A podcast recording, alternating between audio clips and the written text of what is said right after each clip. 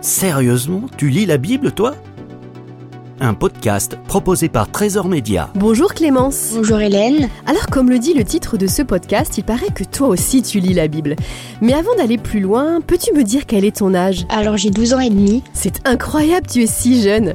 Mais dis-moi, qui t'a parlé de la Bible pour la première fois? Je n'ai pas eu de personne euh, qui me l'a présenté car je suis née dans une famille euh, chrétienne pratiquante dont les parents se sont convertis bien avant mon arrivée. Dis-moi franchement, qu'est-ce que ça t'apporte de la lire? Ça permet de répondre à certaines questions qui pourraient me stresser, mais aussi pour voir qu'est-ce que Dieu a fait pour nous et son importance et aussi euh, en apprendre un peu plus sur lui. Clémence, certaines personnes disent qu'elles ne comprennent rien quand elles lisent la Bible. Et toi, est-ce que tu trouves que la Bible est vraiment difficile à comprendre? Euh, Ce sont le plus souvent les enfants qui sont restreints par ça et moi-même je l'ai été.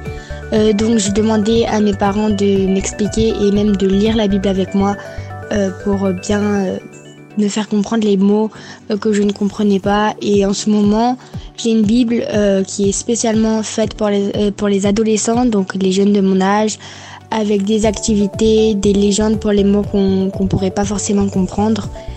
Et euh, quand j'étais petite aussi, ma mère m'achetait des bibles pour les enfants, ce qui m'aidait euh, également. Pour finir, euh, peux-tu nous dire comment tu t'organises pour lire la Bible? Tu la lis le matin, après les cours? Je la lis le plus souvent le soir, avant de me coucher, et aussi le matin.